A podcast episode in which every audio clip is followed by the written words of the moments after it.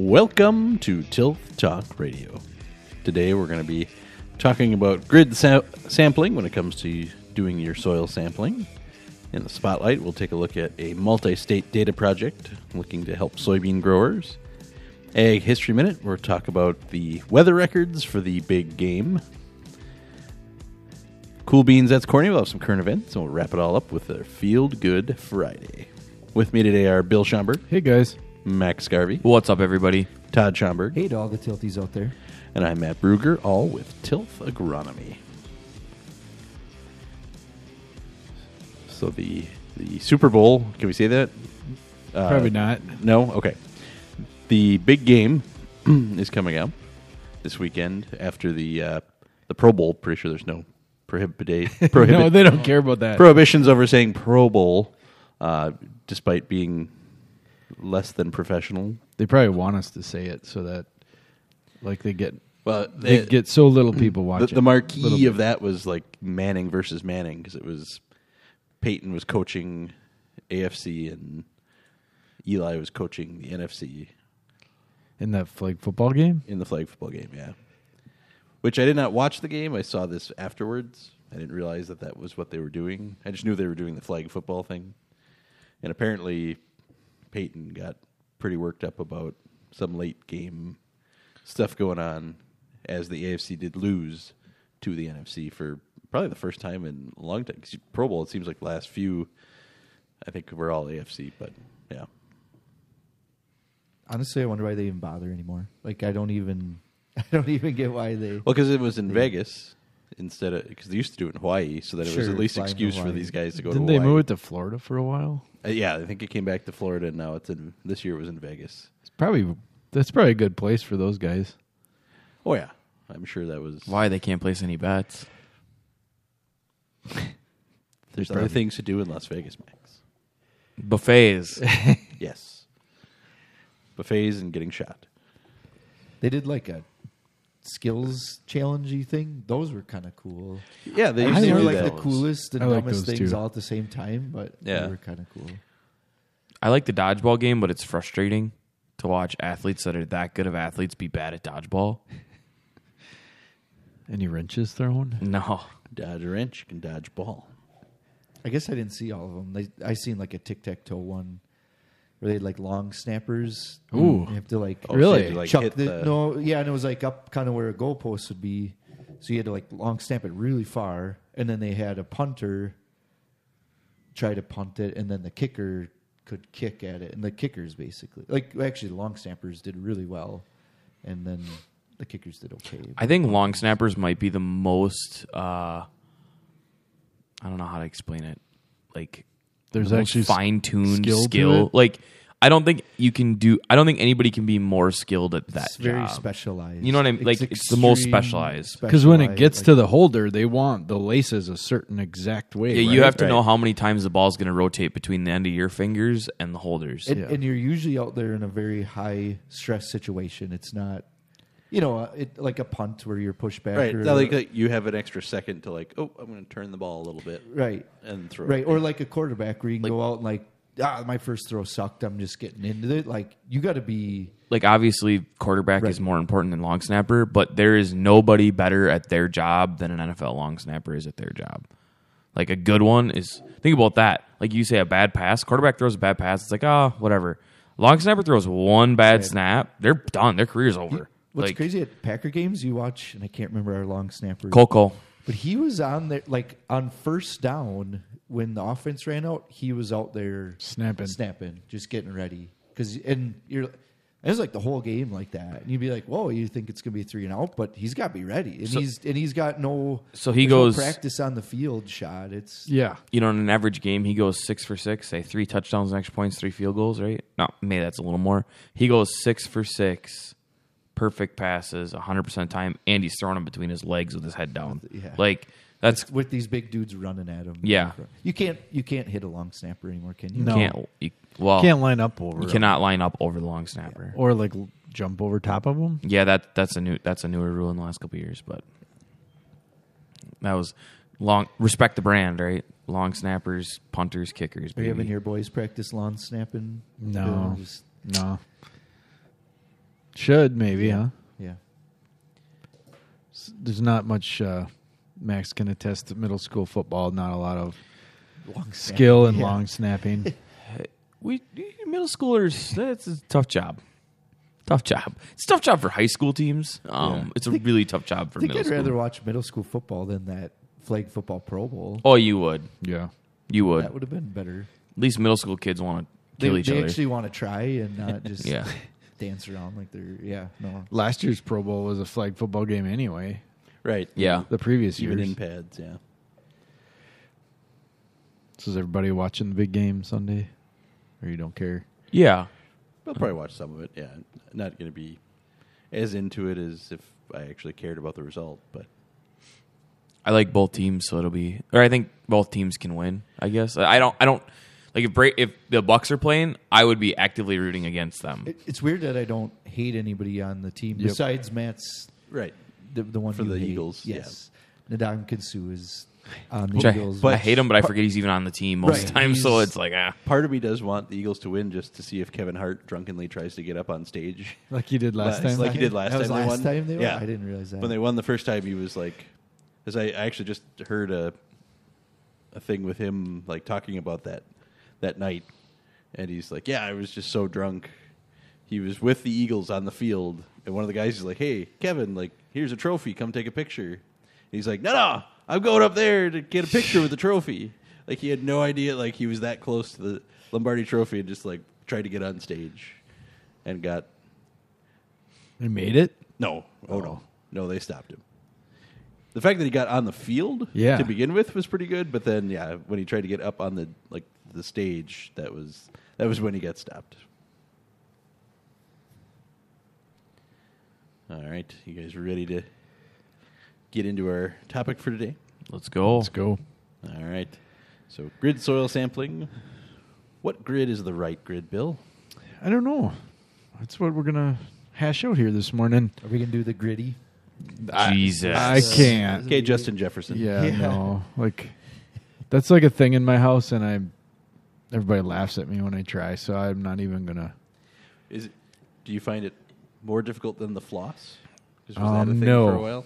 You're- I can't do either. Your boys are prime gritty, like Yeah. gritty, gritty. They do the like the eye thing, like Jefferson does, and like the where they s- like shot, you know, like giving yourself a shot in the arm. They do the gritty That's like part that.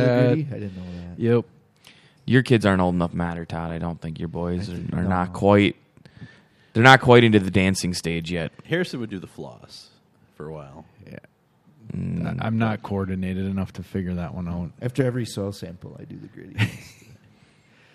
That's why you only get one field a day. yeah. I done in a day. I promised the gritty if we uh, had a pick six in a game this year, and we did. And did you do Did it? you And I do had it? to gritty. Yeah, it was disgusting. Is it videotaped?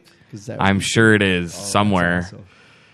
Uh, but it was gross. yeah. So normally we're doing. What do you guys think? Eighty percent of what we do is five acre grids, Yeah, I think that'd be fair. Yeah, yeah. It's And- a high percentage. and it's only because it's a requirement, right? If if we had to do two and a halves, we would, but just because the requirement. So I I got to thinking, you know, we're not going to be going out right now and spreading any fertilizer. Or hopefully, you got some bought, but at some point, these VRT recs that guys are doing for the spring are going to be needed to get punched out and figured out. So, um, is five acre grids enough? Is that what we should be doing? And I think we all probably know the answer to that is no. Um, but one thing I, I guess I just kind of wanted to put some numbers to that, like what does a five acre grid do for you? What does a two and a half acre grid for you? And doing some research um, for the podcast today, it was interesting that how unaccurate a five acre grid can be. Um, looking at some research, uh, I believe. Bill, are you talking? Let's lay the groundwork here. Like specific for VRT, Yeah, is this to make a whole field rec? whole field or, rec. or not? Yeah, whole field rec on the accuracy of basically what what the studies have done is The spatial variability. yeah, they've they've soil sampled the field on a one acre grid, and then just took and samples out Yes. to Right. get to To those get other the grids, grids, right? right. And how the accuracy changes from from being 100% accurate, which is almost under an acre grid, to five acre to 10 acre, and the and it depends on the field too. That's the crazy part Well, is you no, don't know till you're done. Depends on soil type, Yeah. field. I mean, just in general, it Everything. depends on variability. Yeah, history, right? Right. And the interesting part with the study is basically the conclusions came to when you don't have any data, you should one acre grid your field To start. to start eh, to get your history, and then go from there and determine go from there and determine where you should should go with with it after that. Um, that that actually bodes to some of it. Remember when we first started, we'd grid on a two and a half, and then do like every other, or do every two and a half, and then you'd sort of see It's how, hard, how much variability there was. Right, and then rather than just doing a straight line middle Right, of a five right. acre. Right. and it's hard to set like if you set your five acre grid you set the points up on that grid and then you want to come back the next time and add points to it to the two and a half they never match up good it, it doesn't work. so right. we set the grid at two and a half and then skipped every other point so that if you wanted to come back later you could add those points in But I had some too where we just did two and a half right away, and then we're like, oh well, we'll do less next time if we don't need to. And it never seemed like we did. Le- like it just was like, oh well, this is how it's set up now, and it's very even hard to look at the data and see, you know, know which ones to pull out or add because it- it can be. It just is difficult to do that. So Right. Do you just do you overlay a soils map and say, okay, we got to move because of the soil type change, or Right. do you overlay the yield map and say we got to change because the yield is changing? There's there's a lot of ways you could, a lot of ways to skin that cat. yeah, So Georgia actually did a study where they took a field, they took several fields in Georgia. Now again, it's Georgia, it's not Wisconsin or wherever, but I think it goes to the point of the variability of the soil, and they basically one acred the whole field. Then they did two and a half acre, five, seven, and ten. And the two metrics they used was accuracy, um, which I believe is just, you know, what does that field look like for soil tests when you have one acre? How does that change when you go to two? Does it reduce your accuracy based on okay, at one acre grid the parts per million is fifty, and at two and a half acres it goes down to thirty or whatever it is that that changes that accuracy. They also factored in what the cost of sampling would be because obviously the more acre the smaller the acres you do grids you do the more samples you have to take and then also how that VRT rec changes that's part of the cost too of that fertilizer that you would spread on one of those on each of those on those acres. And as you could expect um, on average one acre grid was 85 to 90% accurate. Like it's it's pretty good.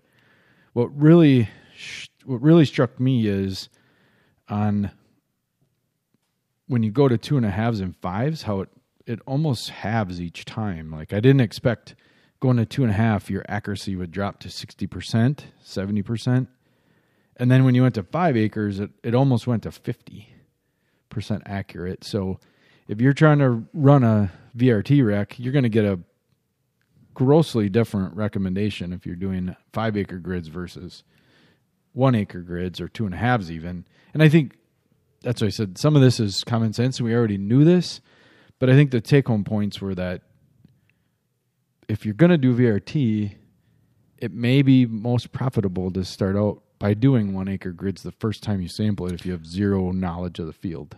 By the time you're spending the money to have VRT recommendations written for you, or they're pretty cheap, but I agree. but It's- if you're not paying anybody to do anything for you right now, like right, right? Right. So you, I've always, eh, we've always just bought 200 pounds urea, 100 pounds AMS, and 200 pounds potash and put it on. If you're going to change that up and you don't have somebody working with you now, like it's going to cost. At that point, you might as well spend the money on get the soil samples and make sure the VRT rec is right. Versus, you know what I mean? The other you interesting, guys ever do one acre grids? yes, Yes. And it's it Actually, it feels like you did. Well, think of it to be like a football field size. You know, that's what an acre would be. But you're just it feels like you didn't even go very far from the last one. It's like, oh, that's where I took the last one, just right over there, and I'm here now. Like, there's no way. So one of the problems I do have this, what I would say is, I'd almost change it to like a 1.25 acre grid, because then you could switch to two and a halves Yeah. easily. Yep. Where where the the numbers got to be just halved, which a one to a 1.25 is it's the same thing. It doesn't matter, but you'd you'd grid it on a 1.25 and then look at some of those points. The other tricky part is like headlands get weird when Sure. you're on that narrow of a grid. All of a sudden, like You're sampling in the headlands like a quite a, couple bit. of them could be in the headlands where it's like, well, this, which having some samples in the headlands to potentially know when you're VRTing is helpful, but at the same time, it gets weird with headlands as well. So I, that'd be a couple watch outs with that. Is like that's a very dense grid. I mean, you're just you're taking a lot of soil at that point. You made the comment before that you've done it before where you started on a small grid and then you say, we'll take some points out later. And you never do. I actually, now that I'm thinking about it, we did do that once. We sampled, one time we had it figured we were somewhere between like a third and a half acre grid by the time we were said and done on a Veris sampling. And after we did it once, we said, you know what? I don't think we quite need this many samples in here. Um, Well, I think yeah, if you can use some sort of data, whether it's Veris or yield, to create zones, then Veris is the best to make smart zones. Right. All are good, but like you say, to Matt is right. Is instead of saying grids, if you use the word zones and zone out, similar soil type, similar, you know, yield or whatever parameters you try to set. Yeah, because I was down at um, Precision Plantings Farm. They were talking about a study they did, and they looked at um, zones and how how it matched up, similar to what you did here with grids, Bill. But um, t- you know, to what level accuracy you would need to really mimic the zone, and that was even under a, an acre grid sometimes. So To, it's to mimic the zone, Right, saying, yeah. right. so if you have data that can help you create the zones, you know, maybe doing the one acre grid first because you have no data, and then comparing it with the zones and figuring out where to sample the next time could save you some some sample points potentially. Bill, did they say if this was based on like pH, organic matter, P and K, or was it like a couple of those Right, 'cause parameters? the spatial variability changes Yeah. with the So the the data Yeah. I have in front of the guys here that we're talking about was on K. was on potassium. Yeah, but they did. They also did on P and pH, and they noticed similar trends. Yeah, I just where I really what, where we used to do this a lot was remember we, the tool we shouldn't even name anymore, the pH detector. it's still in the shop, I think. Oh yeah, it's it's, It's still up there. Speaking of one acre grids, Yeah. Haunting your dreams. that thing. So we had this, yeah, machine that It was a mounted to it was the a four pr- It was a pH probe, basically. right. and, you it, would- and you could basically take pH off the back of the four wheeler. So it was like, well, heck, we're not limited by any. You know, you you can do it right in the field. We could get down to. I think we did a half acre even once, didn't we, Matt? Yeah. yes, Yes. And you're triggering my PTSD. No, I Was it know. fun? It, PH no. Well, and you thought like this It was not machine fun. would have been like quicker in the field. Come on, and all give me that, that and one. yeah. All right, No, continue. it- it- Sorry, it Todd. Was rough. It was the, rough, the fact that we had to modify it to get it to work right, and then Nice. yeah, and then have That's what you like is buying new equipment and then immediately cutting or removing parts from it. That's always my favorite thing to do. you know, So anyway, what we thought saw with that too, and that was fun. I got to do like a. I took these transparencies, and then you'd like lay. o- You know, you'd have the ten acre, and then you'd lay all of it over until you got to like a half acre, and there was like a whole middle part of the field that was like missed at like even two and a half that had wonky pH. Sure. sure. So, but I think like a, a zone would have figured that out potentially, or like trying to. I've even thought like I mean, right now we try to go back to the same areas every year to get repeatability, but that's also a tough thing. Is sometimes you maybe want to get away from those Yeah. spots. So it's it's a weird. The other argument about too small zones and too small like changing of your rates is these like some of the equipment we use can't catch up. Right. Right. Like But I mean, it's an inherent kind of flaw in sampling software is that it always defaults to the middle of a grid, sure. and you may not always want to take the sample right in the middle of the grid because any number of reasons, least not least of all, like it lays it in a giant wet spot or a ditch, or you know, there's a lot of reasons not to sample in the middle of a grid. And having a straight line through a field isn't really probably gaining you as much. And I don't have the research to back it up, but I would think staggering it some would at least give you a little bit better capture of some of these variabilities. I will defend grid grid sampling here for a second. If you are like the first time you sample field when it's a new pickup and you you know drew the borders in from the aerial and you get out there, it's not right. Like you can just move the points. You Right. put them in ahead of time. You can move them, and I think you're not doing a very good job if you're not moving them here and there because sometimes on the aerial you don't see that you just dropped it in the middle No. of the pond. No, there there is something to be said for consistency and going back, and, and at least you're noticing a trend. Versus, if you're gathering new data every time, it's harder to capture a trend because you're not really comparing apples to apples. Yeah, Bill, I was going to ask you about that. I don't see it in the notes here. Did did they say how many years they repeated this grid sampling trial, or do you remember? And maybe I- you don't. I think this is wasn't in there. just one year's data. They're Sure. looking to do it again this year, so things could change. right. Um, but they did a lot of fields, so Sure. The other interesting point was um so if you're looking to like decrease your costs like okay i'm gonna do small i'm gonna do a larger grid size so it doesn't cost me more. It costs me as much in sampling. The one thing you got to watch is because your accuracy goes down you might actually under apply fertilizer in certain spots. And yeah your cost is going to go down because you had less fertilizer but what yield did you right. give What are you up leaving on the because you left it on the table because your grid wasn't correct Now, I noticed that it was interesting showing the cost breakdown that a 10 acre grid was the second most expensive behind the one acre grid in this study. So, meaning that. Let you- that sink in, Matt. Right. That's wild. And that the cheapest was actually seven and a half. and there's no like profitability that Right. ran on this so like this is just flat costs like your sampling costs your fertilizer costs so if your 10 acre grids were put in the wrong spot it's pro- it could very well be higher costs because you hit a lower spot in the field or Right. you such a wide area of capture there And I would imagine for the for the viability of this test, the points were put in ahead of time from an aerial and not drawn, you know, not dropped in the field because then you can be swayed by what you're seeing to to keep the, it consistent. This is exactly what you talk about, where the point just gets put in a wet hole because you know it's not on the aerial, right? So, yeah, So, ultimately, you're spending money. It's just a matter if you're losing yield to spend less money on sampling and fertilizer or evening out that cost across everything by being more accurate. This debate's been going on a long time, Bill. right I had it yesterday. I remember being it was like ten years ago at uh, InfoAg, where you you it, remind me if you've been to this one and it was I've- Professor.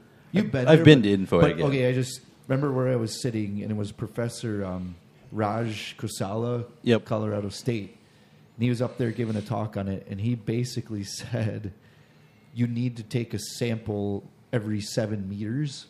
Is what they saw for variability. nice. So, every 21 feet or so. Right. But To, to put that So- in context. right. So, so, he um, was, so on a one thousandth of an acre, just just under a thousandth of an I mean, acre. That's what you'd see to see True. variability. I mean, Yep. you're going to have variability from there. there. So he said, and then he followed up with like, obviously, that soil sampling would be labor and cost prohibitive. Right. Right. Like, so he started at a point where you're just like, your mind was blown of like, we're never going to get to that. Yeah, even with an automatic I mean, sampler, that would right, be a I lot mean, of. Correct. It, it would just maybe as we get more tools. How many trailers would we need to put by the Since- four wheeler yeah. to hold all those samples? Right. So like Can you imagine? Holy smokes! Every Yeah. we have to go to the feet. lab because the truck is full. after one field one that'd be like after like half of a 40 like that's crazy Yeah, if you're running a pivot, 160 acre pivot, right. yeah, that would be nuts. And then and then he basically went to like he was using EC data, which is various electroconductivity data, and then he would soil map it and then do grid based. So they were calling that like smart sampling Sure. Sure. at that time.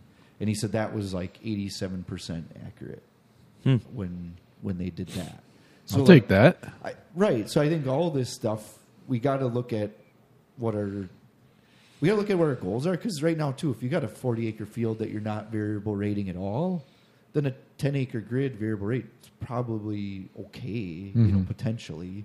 And then you set make sure your your VRT rec has some parameters of I want a min rec of so much and a max of this, you know, just some parameters in there. Do you, do you think that um, I've, I've had this internal debate in my head like for 10 years with VRT. Do you think manure makes it more important in VRT or less important? More important, way more important, That's the way I was leaning to. way more. Well, okay, Because manure is so variable. Well, I was say, how accurate is your Manure's- manure application? Even you not even just take out the manure variability, but the Spreading. application Yeah. variability. and and here's an even another like piece to the puzzle is like when you talk about a guy who's got 30 steers right and he's farming five six hundred acres he has manure right? Mm-hmm. but it's not an it's not consistent enough on these acres that the variability is going to go up even you know what i'm saying? Like when you get a guy who's pumping 12000 acres every acre gets 12000 gallons once every three years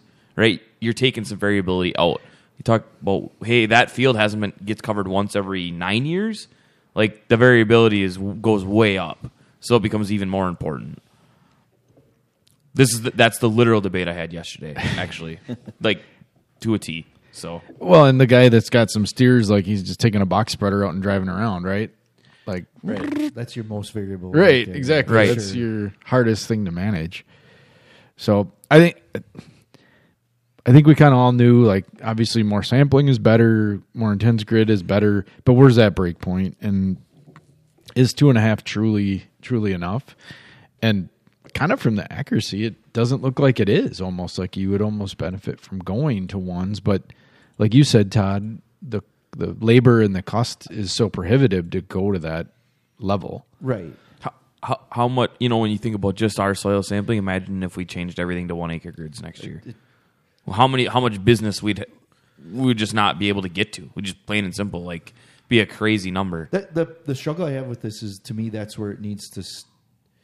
S- The research needs to start there of like what's actually practical, what could be done because even the labs aren't set up. No. for No. that Right. kind of samples. We- now technology is changing where we're going to have you know in-field sampling things and we're going to have other things that speed us up in the field and maybe make you know that work someday. But we need the research to look like okay, basically, and I think they did this here is probably one acre is for sure the least amount potential. You know, like we're not going to go any less than that. I do like the way they set it up of maybe you start there, do your whole farm on that, and then you go from there to look at which fields do have a lot of variability and which ones don't. And I've even seen I've got fields that we sample like some sandy soils that are all pretty much the same now, not counting pH, but P and K, and we do them on like a forty acre every year. They do them on like a forty acre, just Like to a see composite. composite, and it gets us a really good idea of what's like. It, it's working to tell us the story because we're doing it every year. So Sure. that's a part too. Is like some of these where you're doing every three or four years on a one acre basis. Well, what's the difference between that or doing, you know, five acres but doing it every two or three years or something? So I think it, it each grower does have to think about their situation a lot and talk to your agronomist and say, hey, how can we either make this better? Where do we got to go? What what is the most sort of practical yet accurate that we can be? Bill, you got some stuff here from Iowa State that is yeah, interesting. That and kind of goes to your point of like no one really knows the exact like accuracy of how this is because one their research shows that a half an acre grid is hundred percent accurate, but when you go to two and a half, it's it's half that. It's fifty. So that's even less than what the Georgia study showed. So um, it was just neat neat to see that nobody really has this down pat, and every soil is so different. What I was surprised is says zone sampling's thirty nine percent accurate. Right. Well, what it, one? What's their zone based off? I guess, but Right. And then soil tap soil type sampling says twenty two percent accurate. Like, holy man, that's way.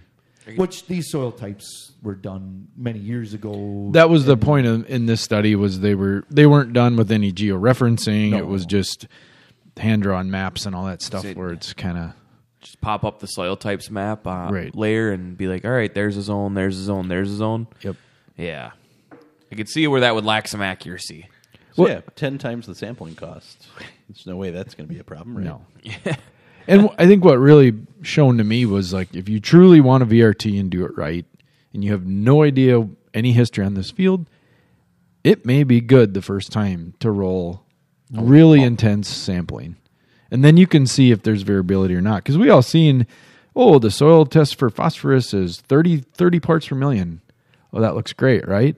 It's average, but there's five and six and ten and ninety. Like there's such a big in some of these fields there's such a variability that the average looks great but the variability max is shaking Never seen a number that high on phosphorus. Never seen one like that. Don't know what you're talking about. Well, and the higher the number in one spot, the more the skewed average. I mean, if you Correct. have Right. the barnyard field where it's right behind the barn, and they they hauled all their manure in the first ten acres there of a 50, 40 acre field. i hit one of those once and it came back at 500 and i'm like i called the lab i'm like i know this was a pasture but like 500 like that seems like a r- so round of a number and she's like yeah that's the highest their test That's what it goes maxes out at. Yeah.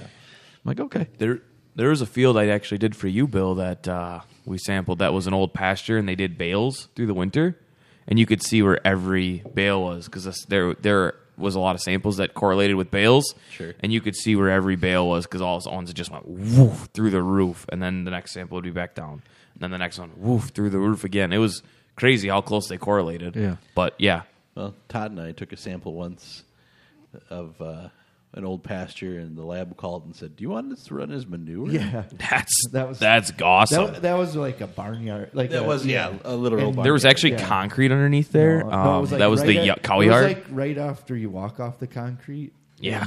Well, I'm familiar with the And- soil type and, you're talking uh, about. It wasn't Yeah. an actual field. It was a, Like- actually more of a garden area. yeah, type and they want, they're Yeah. like going to put their garden there, and then we ran a sample to see What was like.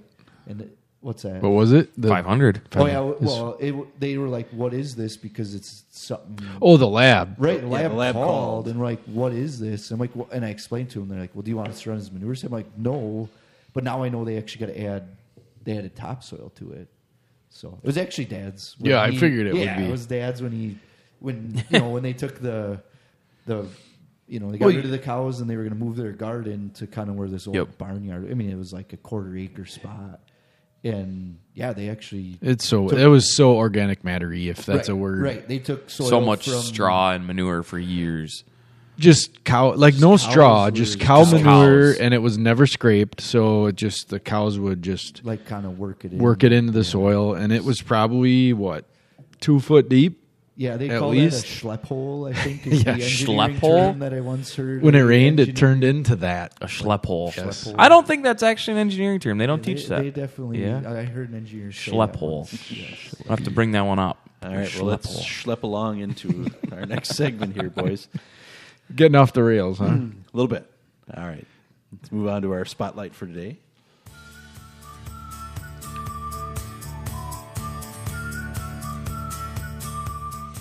All right, today we're looking at a multi state data project which aims to help soybean growers. And one of the main cooperators in Wisconsin for this study is Shawn Conley with the University of Wisconsin. we know that guy Cool beans. Yeah. Cool beans. He is a cool bean. the Cool Bean by his kids' book, Cool Bean. So he's been gathering data and recruiting farms to help out with this study for several years, nearly a decade. And he says now, through the Data Driven Knowledge Project, as they call it, they're going onto farmers' fields with a scouting app and collecting data in addition to the base agronomic data from the farm. So, looking at what planting date, what maturity, what variety, seed treatments, all that kind of data, and taking it to the next level so that when they bring in the yield monitor data, they can capture variability across the farm field says the algorithm they've developed will allow them to better predict which management practices will increase profitability and sustainability on each farm. The beta program is in testing now, and farmers can now upload yield monitor data in exchange for a free coupon that gives them access to run the program. Personally, I think they should throw in like a Culver's coupon for that too, but maybe A Scoopy just- token. just because it's Wisconsin. But um, so yeah, kind of a cool thing where may have another tool in the toolbox to help manage that variability that we've been I was talking I was debating if I wanted to put this in the cool beans because Shawn Conley is the cool coolest bean bean. Is cool bean, yeah. But I thought a spotlight just all on him and his study would be better. So No, so kudos to Shawn Conley and his work helping soybean farmers out. And yeah, if you're interested in helping out with that project, there is a Wisconsin Soybean Program website you can go to. And I'm trying to bring it up here. So it's coolbean.info backslash soybean research backslash data driven knowledge. And that's a spot where you can find out more about this project. It's supported in 13 states with the North Central Soybean Research Program. All right. Now we'll move into our Ag History Minute.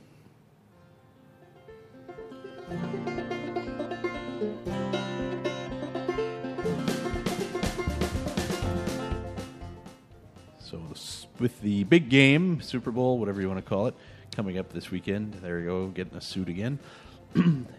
uh, we're going to talk a little bit about the Super Bowl weather records over the past few years. It's in the article, so I'm just quoting from an article using that that term. Um, with the big game coming up on Sunday, it'd be interesting to look back and see what temperatures. I mean, most of the time this game has been played in a dome, so the outside temperature doesn't really matter that much. Um, but interestingly enough, the coldest Super Bowl was just five years ago, 2018, when Minneapolis, Minnesota hosted in their new Bank of America Stadium. The high temperature of 9 degrees Fahrenheit. there wasn't much pregame going on that day. It was cold that week. I remember. Yeah. It was just after midnight when they hit the high on game day. And despite plenty of sunshine leading up to the game, temperature outside at kickoff was 2 degrees Fahrenheit. They wind chill of negative 14. And that is when the Philadelphia Eagles played the New England Patriots. So Philadelphia in this weekend's That was game. that was the Philly special, right? Yep. Yep. You think you could have got if that was an outdoor stadium? You think you got a cheap tickets? I know I had some friends who went and they didn't get tickets to the game. They just went for Super Bowl like week.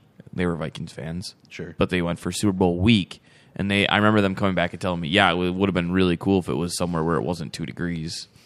Yeah, the coldest non-domed Super Bowl. They did have the Super Bowl in East Rutherford, New Jersey, where the Giants and the Jets play, and that was in 2014. And they had a game time temperature much warmer than Minnesota, 49 degrees Fahrenheit, but eight inches of fell uh, snow fell the next day. So they're lucky. You remember? I remember that. Like Yeah. Then they were like, they "Oh." were so dang lucky Right. that they What- got the game in, and it just hammered them with snow the next day. big nor'easter. Yeah.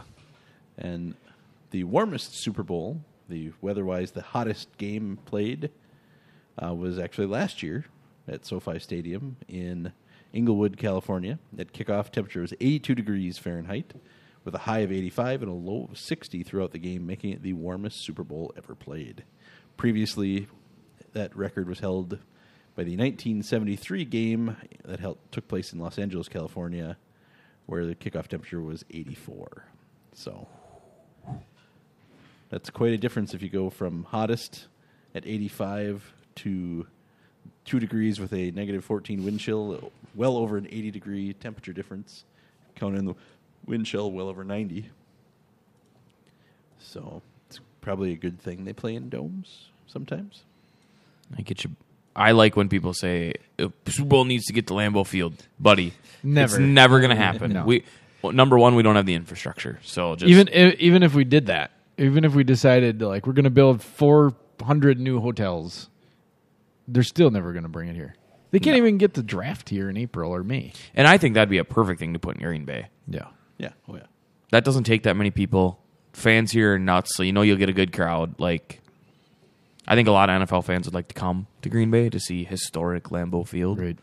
But anyway, All right. All right. Thank you, Matt. Thank you to our listeners out there. Please subscribe to the podcast and tell a farmer friend. That's all we ask is that I know right now is meeting time. Hopefully, when you're at Corn and Soy last week, you just told all your farmer friends about Tilth Talk Radio. All they got to do is go on Apple Podcasts and search Tilth Talk Radio, or on Android, you need to download an app like Podcast Addict, Podbean, or Player FM. You can also listen on your computer and smartphone browser. Go to tilthag.com slash podcast. We're now available on Amazon Music, and you can follow us on Facebook and Twitter at Tilth Talk Radio. Thanks, Todd. Now let's get into our cool beans. That's corny and the current events for the week. So, cool beans. Cool beans. Cool beans. Cool beans? Cool beans. Our cool beans this week. Without farms, there would be no Super Bowl. Bam. So this Sunday we've got a little game happening down in Arizona, I believe. Right? That's where they're playing. No. Yeah, yes, it's Arizona. yes, Arizona. Arizona. The Pro Bowl was in. I was going to tell Pro you it was in was in Vegas. Vegas, Pro Bowl was in. Vegas. Super Bowl Arizona. Yep, I saw him rolling the field out to get some sun yesterday.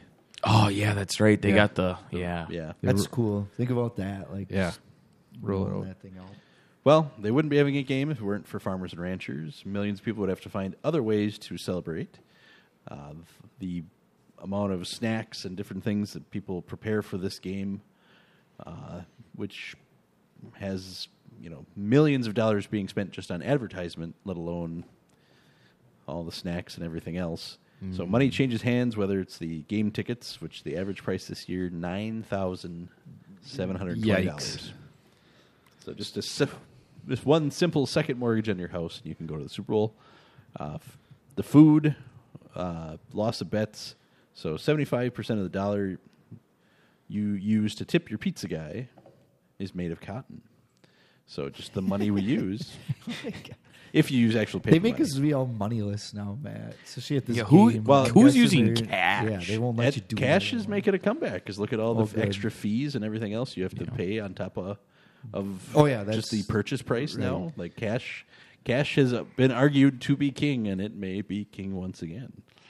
We'll see where what happens, but so far people are willing to pay those extra three percent, whatever. Max, are you going to spend eighty five dollars on the Super Bowl for your meals and beer and snacks? Uh, I'll probably Because that's what the average person in America spends is I- Call five Max dollars. average. I'll probably be Max close. is way above it. between me between me and Sierra, I'll probably be close. Yeah. because I'll we'll order wings somewhere, and that's always just Sure. stupid expensive. But I like wings for Super Bowl Sunday. It's just a thing. So is, is wings on Super Bowl Sunday like going to the the because Valentine's is next week? Is it going Yeah. and getting ro- like go get roses next week? Is it like it's like ninety dollars for a dozen of roses next week? Is that and the then same two, as and wings? Three weeks from now, they'll be twelve dollars for a dozen. Yeah, I don't know. It's just that. rose flavored wings. You just get rose flavored wings. I know- and there you go. I did notice. Uh, I was at a tavern, and there was a sign up in the bathroom for their Super Bowl special, and it was, you know, bucket of beer, fifteen dollars. I don't remember what the bucket of beer was, but the wings they had a dollar twenty five each on their wings. Do you want to know what they are on their regular menu? They had big specials for the Super Bowl. They're a dollar on their regular menu, a wing. So, I was like, Spe- special during the Super Bowl for a quarter more. yeah. But it was in conjunction with the bucket of beer, so I don't know if you may save money that way, but like, yeah, I, Well, I remember when wings were cents, not dollars. yeah. You're old Back enough in to my remember. day. Well, n- inflation plus bird flu. So one one point four five billion chicken wings will be eaten this Sunday. So that might be part of the markup since there will be high demand. Uh, there, a lot of people will grill Super Bowl Sunday. It's the second biggest grilling day beyond Fourth of July. There'll also be 14 billion hamburgers served on Sunday, possibly topped with 12 million pounds of bacon that will be eaten. Bacon's uh, that just a staple in the snack world Really? at this point, dude. You I've ne- put bacon. everything, anything can be wrapped in bacon and be Yeah. made a, an appetizer. Yeah. The turf at State Farm Stadium that we mentioned was getting some sun is a hybrid drought tolerant Bermuda grass grown on a turf farm near Scottsdale and trucked 25 miles to the stadium. So somebody had to grow the turf. Earliest football uniforms were made of wool. Now they're more poly based, but Scratchy. and Do leather you make remember that Seinfeld episode where he had him wear uh, cotton and then it shrunk on the, you, the when oh George is managing the Yankee kind of thing. Yeah. and they all wear So the Yankees had to wear they- cotton well, he, jerseys. like convinced them like cotton's so much better, and they played one game in cotton and it went really good, and then the next game, yeah, how George always gets yeah, Yep, something happens. happens, and he has them run out in cotton uniforms, and they're all shrinking, and it's, it's great. Show's great. Despite the name of pigskin, footballs are actually made of cowhide. So without cows, Yeah, I've never understood that. the actual football. So I've known that that fact, and I've never understood it ever. well, thank you, farmers, or we wouldn't have the big game. Correct. there you go. All right, now our that's corny for this week. Egg shortages breed chicken feed conspiracies. Oh, So naturally, there's got to be something nefarious happening with egg prices the way they are. So social media m- users are claiming to have found a new culprit for the sky high egg price. That is chicken feed.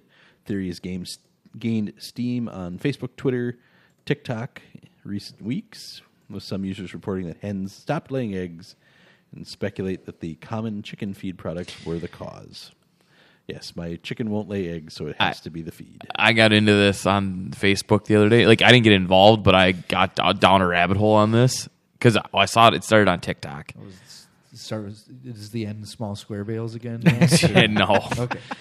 I can't believe the conspiracy theories I can get myself into in a week. But um, yeah, I saw this one. This was nuts. Uh, the the lady did a test where she was monitored her egg production and she bought I don't know what she was buying. The name the some brand at some big store and then she went and bought feed at her local like co-op like like we would go in town here and get chicken scratch at, at the feed mill. And she's like I went from my 12 girls laying one egg every day to now we're getting six eggs a day when I change feed. And I'm like whoa that's crazy. Definitely So- conspiracy So when she went off the feed mill feed, when she went to the feed mill To feed. the feed mill The feed. feed mill feed is locally. s- Well, this was her words, right? Locally sourced. Locally sourced. a lot of feed mill feed is locally Yeah. sourced.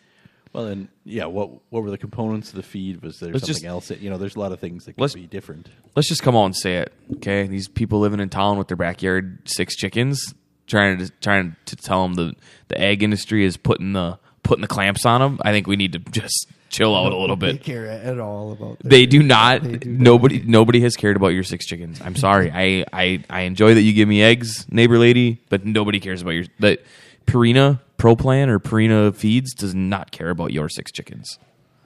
So yeah, So yeah, always got to be something. the deep. I recommend the deep dive on this one, guys. It's there is some dandies in there.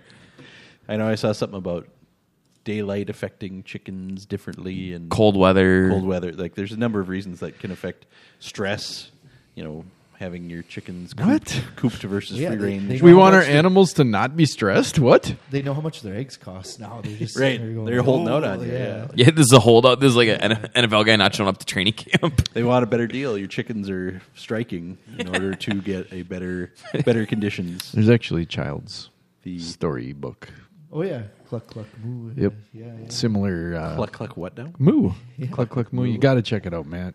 I, I don't know that I'm familiar with that one. I will have to look. at Basically, the animals bargain with the farmer to get like heated Pizza. blankets and I've read a read- diving pool and just different It things. sounds similar to Duck, the Duck series. That is the. Oh, it is one of the Duck series. Yes. Okay, because yeah, I've seen the Duck, the Duck Yeah, ones the- the where Duck for president Cluck, Cluck, and Moo, yeah. Okay, Yep. Yep. yeah, because Duck is always negotiating. Great. Yeah, yeah. Okay, I just probably haven't seen that one, but I know they're. I'm familiar with the series. All right, and now we'll wrap things up with our Field Good Friday. And this week we're looking at an Illinois farmer who will be featured in a Super Bowl commercial this weekend. Most watched event of the year. Millions of Americans will be gathering around their TV to watch the Eagles take on the Chiefs this weekend. Just as many will watch halftime to see the show and, course, enjoy the commercials. So, a Illinois farmer will be featured in an ad you'll be able to see with a message message about what Illinois farmers are all about. So, the ad campaign is "We are the 96 percent."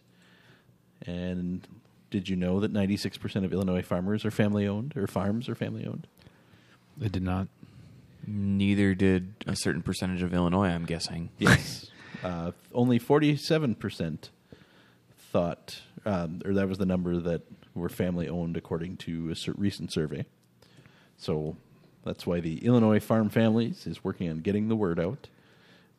And so they will have a local farmer in this ad. His name is Chad Bell. He and his family will be on the TV. He's a sixth generation farmer from Viola, Illinois, uh, who farms producing corn, soybeans, wheat, and raises pigs. He and his wife, Brittany, children Amelia and Charlie, are all featured.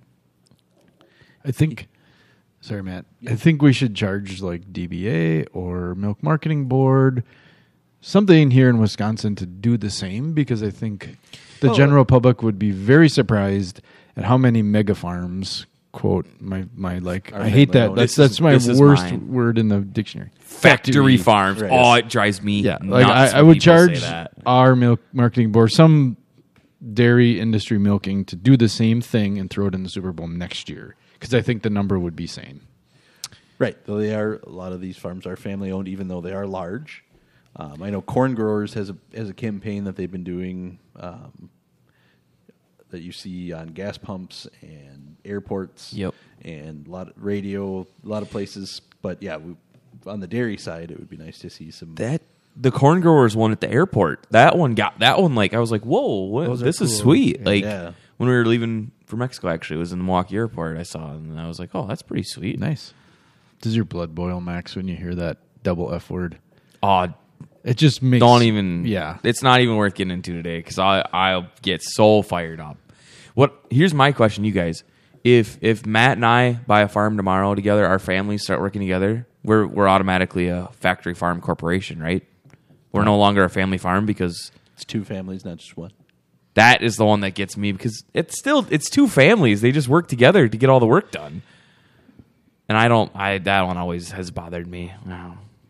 I don't like I don't like that. Does the Walton family still own Walmart? Or is that a, They own the They own the Texans. they, yeah? don't they own the Broncos? Or they own the Broncos. They own the Broncos, Yeah. sorry. So I think that's a big thing people don't seem to realize is that even all these major chains at one time were probably a family owned business, and some still are. Well, and I hear people like, "Yep, they're foreign owned." There's a probably a good chance they're still owned by a foreign family. Right. But like, you know what I mean? Like, I don't want them to be foreign owned either, but they're not. They're not automatically just owned by this giant corporation. That's not how it works. It says the commercial will only air in like Illinois area. Like we won't see it. Oh, well, bummer. I'm sure the price of the Right. commercial is but it somewhat says like prohibitive. Champaign, Peoria, Bloomington, Rockford, Springfield, St. Louis, Quad City markets. It's like I'm driving down to Illinois to watch Yeah. games so I can catch the commercial. There- there- it will be online. Oh, Yeah. yeah. Thank Well, God. I mean, most It's probably the, online now. Most of the commercials are already online, yeah, for the Sunday. So, I don't watch. but yeah, good for them. Good for the Illinois farming community to band together and do that. So that makes us all feel good on this lovely day. So that'll do it for this week. Thanks for being here, guys. Thanks for having us, Matt. This week we talked about grid sampling and how variability in your field can be measured depending on how many samples we are taking when it comes to doing those VRT recs. So a lot to consider there. In our spotlight, we looked at a multi-state data project helping soybean growers. Ag History Minute, we looked at the warmest and coldest Super Bowl Sundays. Cool Beans this week was without farms, there would be no Super Bowl. That's corny is the chicken feed conspiracy that is cropped up, supposedly leading to egg shortages. And our Field Good Friday is the Illinois farmer who will be featured, albeit locally, in the Super Bowl commercial market this weekend. So thanks for listening, and as always, happy farming.